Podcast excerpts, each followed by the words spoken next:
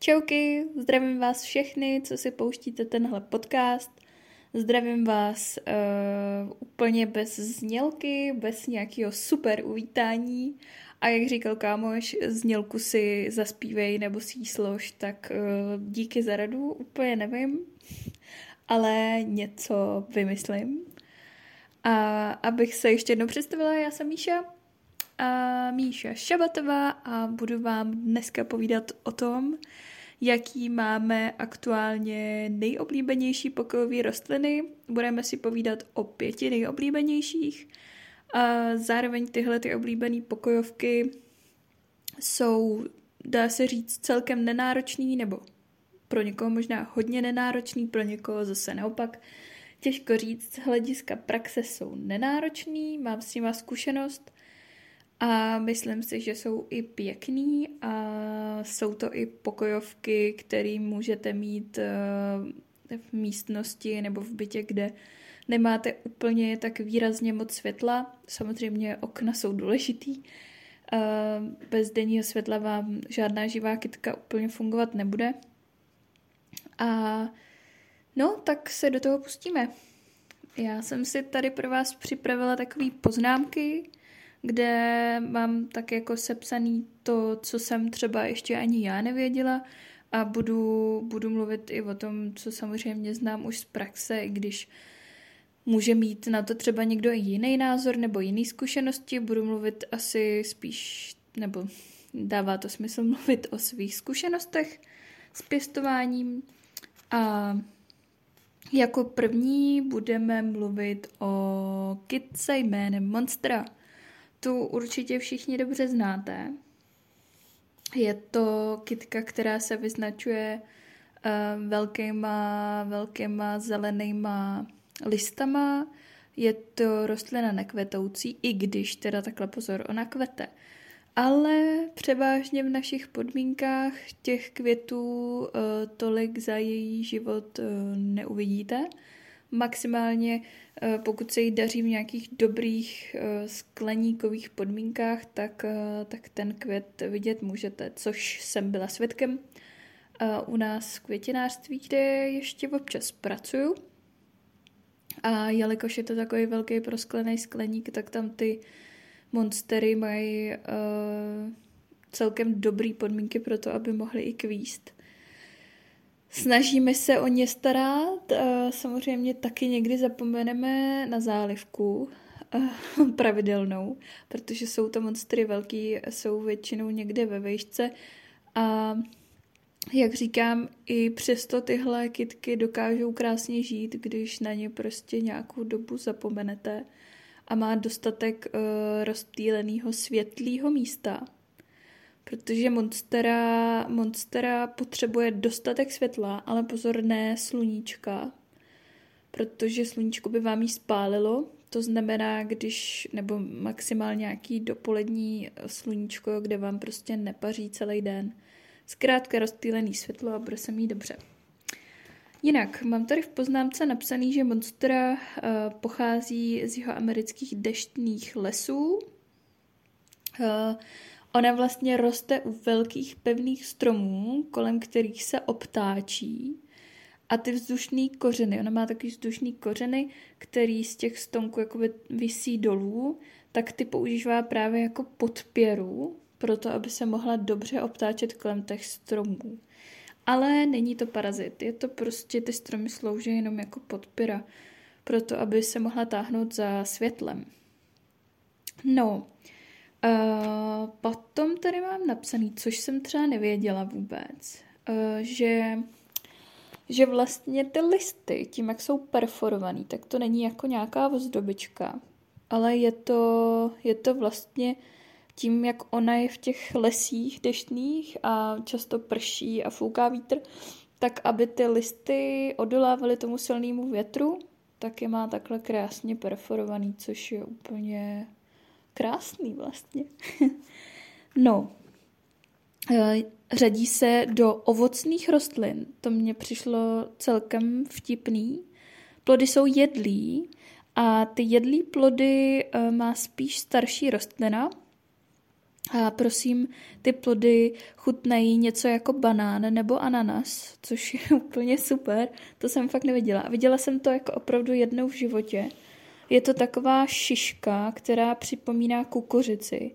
A než vlastně z toho vznikne tenhle plod, tak uh, ten květ připomíná kalu nebo antury. Je to takový zvláštní pestík prostě v takový bílý slupce. Je to fakt zajímavý. No, uh, tuhle, tuhle rostlinu uh, je dobrý hnojit přes léto, kdy je jejich vegetace, to znamená, že třeba jednou za 14 dní můžete podpořit nějakou hnojivou tyčinkou nebo tekutým hnojivem na zeleně rostoucí rostliny. Substrát nepřelívat, protože by vám rostlina jinak uhněla, jak říkám, snese i to, že si ji nějakou dobu nevšimnete, hlavně, že má dostatek světla. Můžete jednou za čas otírat listy od prachu a rosit, jak si vzpomenete, což je, což je dost důležitý. No, uh, vlastně ten substrát by mohl být smíchaný s nějakým kokosovým vláknem, aby právě uh, pohlcoval tu přebytečnou vlhkost. No a když budete všechno tohle dělat, tak monsterka by vám měla být vděčná je taky fajn. Já ji třeba mám doma úplně na volno, že si tak jako roste do všech stran, jak se jí to líbí a uh, doporučuje se i nějaká uh, nějaká podpěra třeba nebo nějaká tyč kolem který se může plazit. No a takhle, když ji máte doma, tak vám snese teploty třeba do 28 stupňů, můžete ji mít přes léto i venku, ale pozor, vyhnout se tomu sluníčku, jak jsem říkala, a přes zimu může být i v zimní zahradě, kde máte třeba 10 eh, stupňů jako maximálně, jo. míň už by nesnesla. No a zkrátka je to fakt pěkná kytka. Dřív jste ji mohli potkat na chodbách eh, všech možných kancelářských budov, eh, skoro v každém obýváku našich maminek, babiček a jako v nějakých osmdesátkách ta kytka byla prostě běžnou součástí, která byla běžně k dostání a dneska je to taková hitovka, kterou prostě chce mít každý doma. Ale já to chápu, protože je prostě krásná a nenáročná. Takže tohle, tohle byla kytka číslo jedna. A ve výsledku eh, dneska kytky, o kterých si budeme povídat, tak mají dost podobné podmínky, rostou i v podobných podmínkách ve volné přírodě. A tou další bude pilea, neboli palačinka a neboli penízovka. A je to, ta, ty přezdívky jsou kvůli těm listům, který ta kytka má. Eh, ta kytka má takový placatý, úplně kulatý listy, kruhovitý a tím pádem vypadají jak palečinky, takže, takže takhle. No a tahle ta rostlinka ta většinou je taková menší, dosahuje výšky zhruba 40 cm, víc ne. Je spíš taková, taková baňatá, roste do šířky než do výšky a úplně původně pochází z Číny, z hor. A v Číně ji objevili norové, kteří uh, začátkem uh, 20. století dovezli do Norska, a vlastně začala být známější až od roku 1946, kdy se, kdy se vlastně uh, dotáhla po celé Evropě a kde se postupně začala množit. A úplně největší slávy samozřejmě zase zhruba v roce 1980, kdy tuhle kytku prostě znal už celý svět. No a podmínky pro pěstování doma jsou ve výsledku strašně podobný té monsteře. Protože vlastně tahle malá kytička nesnese přímý slunce, jak říkám, slunce by spálilo, to znamená zase nějaký rozptýlený stanoviště, eh, rozptýlený světlo, eh, nějaký stálý stanoviště, vlastně nepřelívat. Já mám doma pileju a vlastně dvě pilej mám doma, který jsou pořád takový menší, nejdou úplně do výšky. Ta jedna je taková už krásně obrostlá malejma miminkama. Druhá je taková pořád jako nemastná, neslaná, asi by potřeba přesadit. A vlastně ono stačí, když vám pak obroste takovýma těma malejma kytičkama, malejma miminkama, tomu říkáme zolkama, tak uh, i když se vám nepodaří vyloupnout s kořínkama, ona je spíš narostla pod hlínou na ten kmen té mámy, jakoby. Takže stačí odlomit a nechat zakořenit ve vodě v průhledné nádobě, normálně kohoutková voda. Ještě jsem se teda dočetla, že uh, pro tuhle rostlinu je lepší vlažnější vodu, ne úplně ledovou, a, a nechat prostě zakořenit někde pěkně na, na okně, na světle a pak prostě čekáte nějakou dobu, třeba měsíc, než vám vyhodí krásný kořínky a pak ji můžete pěkně frknout do nového květináčku a máte novou pilu. Je fakt jako nenáročná na tohle. A takhle už jsem si právě tu druhou namnožila. No a tyhle, tyhle ty pily jsou dobrý taky pro stanoviště v ložnici třeba, nebo někde, kde trávíte hodně času, protože čistí vzduch. Což je docela fajn. No a když jí na zimu dáte pěkný vegetační klid, to znamená, jestli máte možnost jí mít někde v nějaký chladnější místnosti, ne každý má doma zimní zahradu, ale jestli máte nějakou verandu třeba nebo chodbu, kde přes zimu je třeba kolem 18-15 stupňů a nebudete jí tolik zalívat, eh, méně než přes léto. Já ji většinou zalívám, když jakoby vidím, že víc chne, buď je na okně přes léto, kde svítí sluníčko dopoledne nebo utopení, tak jednou týdně a přes zimu prostě jednou za 10-14 dní. No a tím, že jí takhle dá, dáte ten, ten klid a chlad, tak eh, na jaře, když ji vyšoupnete pěkně na nějaký světlý místo, kde chytne teplo, tak ona vám za odměnu bude kvést. A mm, je to vlastně sranda, že tahle kytka vypadá jako, že žádný květ mít nebude, nebo jako jaký květ. Ale je to takový pestíček, taková tyčinka úplně světle, takový jako skoro průhledný kvítka, je spíš do bíla. A jsou fakt takový droboučký a taky na takovém stanečku. Je to docela rostomilý, ale u mě doma teda nikdy nekvetla, jo. To zas, eh, to jsem spíš viděla někde v obchodě nebo tak, takže asi se tomu nevěnuju úplně dostatečně. No, takže takhle, uh, to je prostě zase kytka, kterou bychom mohli tou péčí přirovnat k monsteře a taky jsem zapomněla říct, že monster je samozřejmě nespočetný množství druhů a určitě se o tom uh, ještě budeme bavit. Ale takhle na úvod aspoň aspoň prvních pět kytek, který uh, můžete mít doma, nemusíte mít strach, že nějak zahubíte. Tak a jdeme na další, to znamená třetí, a to bude Ficus elastica, neboli gumovník. A tenhle fikus mám přesně zafixovaný z dětství. Když jsem jako malá, když jsme bydleli ještě s rodičema v rodinném domečku, tak moje mamka tenhle fikus měla prostě, nevím, třeba těch jako 20 let, co tam bydleli.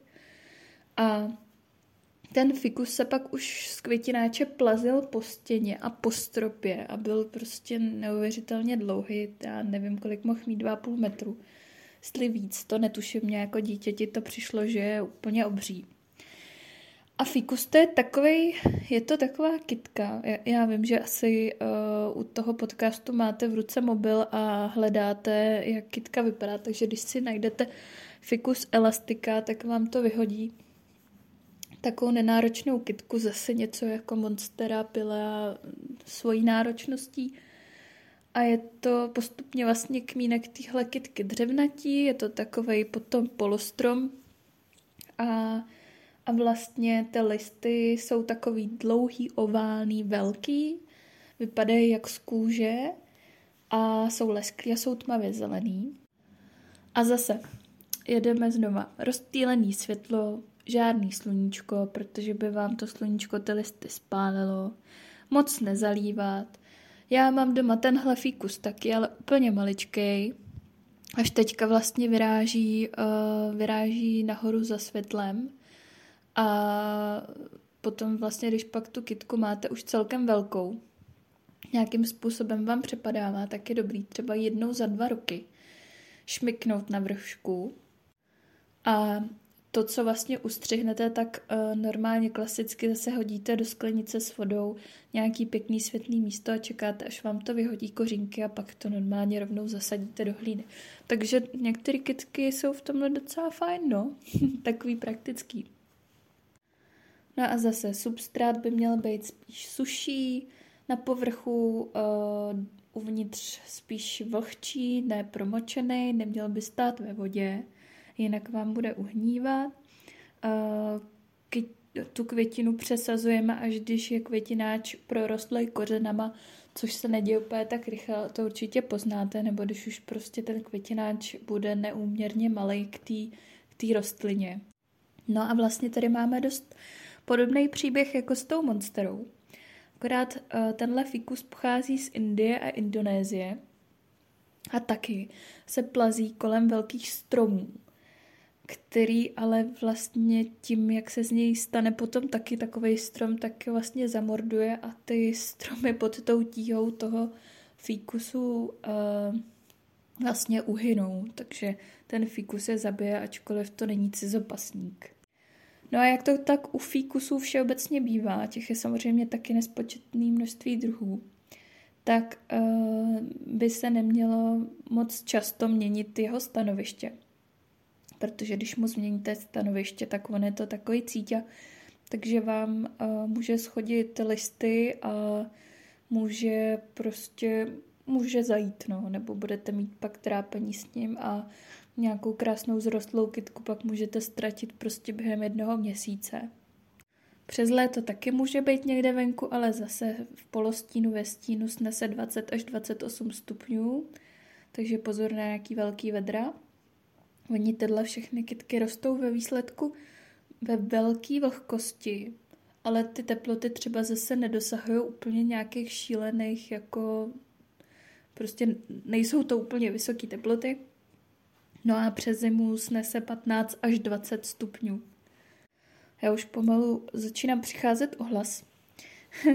Jinak uh, doufám, že mě budete dobře rozumět. Jinak pak máme tady, tady toho fikusu elastiky ještě jeden druh a je to fikus elastika belize a ve výsledku vypadá tvarově úplně stejně, akorát, že ty listy má takový žíhaný. Je to takový světle zelená, béžovo, bílá, až jako trošku červená, taková, nebo růžovo červená, taková světla. Je to taky moc hezký. A tyhle ty fikusy se dneska dají sehnat za jako opravdu pěkný ceny, není to drahá kitka, je opravdu nenáročná a hezká. No a když se mu dobře daří a nějak s ním eh, nehejbete po bytě a má svoje místo a není v průvanu a nepálí ho sluníčko, tak vám tahle ta kytka může, zaru, uh, může vyrůst až o 50 cm. Jo, což je taky docela praktický, takže jestli chcete mít nějakou kytku rychle vysokou, větší za rok, tak fikus je dobrá volba. No a další, další, další, čtvrtá na řadě je šplhavnice neon. Šplhavnice neboli epipremnum, neboli druh potosu. Potos všichni určitě znáte. A nejčastěji znáte asi takovej ten žíhanej, ten je úplně nejznámější a tomu se říká šplhavnice skvrnitá. Ten měla prostě každá mamka někde na kuchyni, na kuchyňský lince nahoře na skříně a vyselo jí to prostě uh, přes celou kuchyň dolů, taková džungle, protože on je strašně vděčný a strašně rychle roste. Je to prostě potos. U toho stejný, zapomenete ho zalejt, on vám tak jako trošku povadne, ale zale, zalejete ho a rychle se vám zpamatuje, což je úplně taky parádní, pokud uh, víte, že občas zapomínáte zalejt kitky. No, um, tahle kitka, tahle kitka nějak nekvete, Je to vlastně zeleně, zeleně rostoucí popínavá rostlina, která má takový pěkný lístečky ve tvaru srdíčka. A konkrétně tenhle neonový potos je opravdu krásný. A taky jednu dobu se nedal moc sehnat a teďka taky je to kitka, kterou má doma určitě každý hipster a je to prostě nenáročný, rychle, rychle roste. Pochází ze severovýchodní Indie až po Austrálii a Tichomorské ostrovy, taky na Sri Lance. A zase jo, roste ve vlhku, v deštných tropických pralesích a plazí se po stromech nebo po skalách. To znamená zase, jo, když téhle kytce dáte víc, víc vlhkosti, než to, že ji budete přelívat, tak si jich bude dařit uh, rozhodně dobře. Zase nějaký pěkný světlý místo, asi by to zase nemělo být přímý sluníčko, nebo minimálně nějaký půldenní sluníčko. Ona se vám zase bude táhnout za světlem. Já jich tady mám doma několik, dokonce už i čekám na další zakořenění, takže se dá i dobře množit. Mají taky uh, takový uh, vzdušný kořeny, jako má monsterka, akorát takový drboučky. A jak už jsem říkala u té pily, když ji zalejváte, je lepší spíš vlažnou vodou, než úplně ledovou nebo studenou. Zvládne vám maximálně 13 stupňů, míň ne, hodně rosit, taky můžete občas ty kytky všeobecně, které jsou zeleně rostoucí, hodit do vany nebo do sprchy a osprchovat je celý, aby se zbavili toho prachu, co je na listech, protože ta kytka se vám pak dusí a nedaří se jí pod tou tíhou toho prachu. To je to stejný, že jako kdyby, kdyby vás někdo dusil, uh, tak se vám taky nebude dařit, jo. no, uh, co dál? Uh, No dobře, to nebylo moc vtipný, ale to nevadí. Každopádně já mám, uh, já mám ráda hrozně moc plazivý kitky, jako asi nejvíc převislý plazivý kitky. Je to takový rostomilý, dělá to takovou parádu. A je to takový objemný a to se mi fakt líbí. A hlavně, když ty kitky mají takovou jakoby pěknou svobodu toho, jak rostou, takže třeba i orchideje moc nemám ráda, když jsou na těch tyčkách, protože prostě je to takový jako, nevím, no, je ta kytka taková uvězněná v tom všem a chápu, že často, když pak ta orchideje obrostlá těma květama, tak vám to přepadává, ale na jednu stranu je to hezký. Já takhle mám doma asi tři orchideje a přijde mi to fakt rostobilý. A asi žádná kytka nechce uh, být někde to svázaná, aby nemohla tak nějak přirozeně růst. Ale jak říkám, třeba některým to vyhovuje. Ta monstra mě tady roste krásně na volno a taky dokážou pěkně růst právě když se plazej podél nějakých těch kokosových tyčí, což to znám taky z toho květinářství, kde máme různý druhy monster, který se právě takhle pěstují vyleženě na těch kokosových tyčích a vypadá to hrozně hezky taky. No, takže v tomhle se jako můžete ty kytce nějak přizpůsobit. Některá kytka potřebuje větší volnost, některá zase prostě může být takhle, takhle na těch podpěrách. No a poslední pátou kitku, tady mám vánoční kaktus. To znáte všichni taky. Neboli Schlumbergera truncáta. No a ta pochází z brazilského deštného pralesa.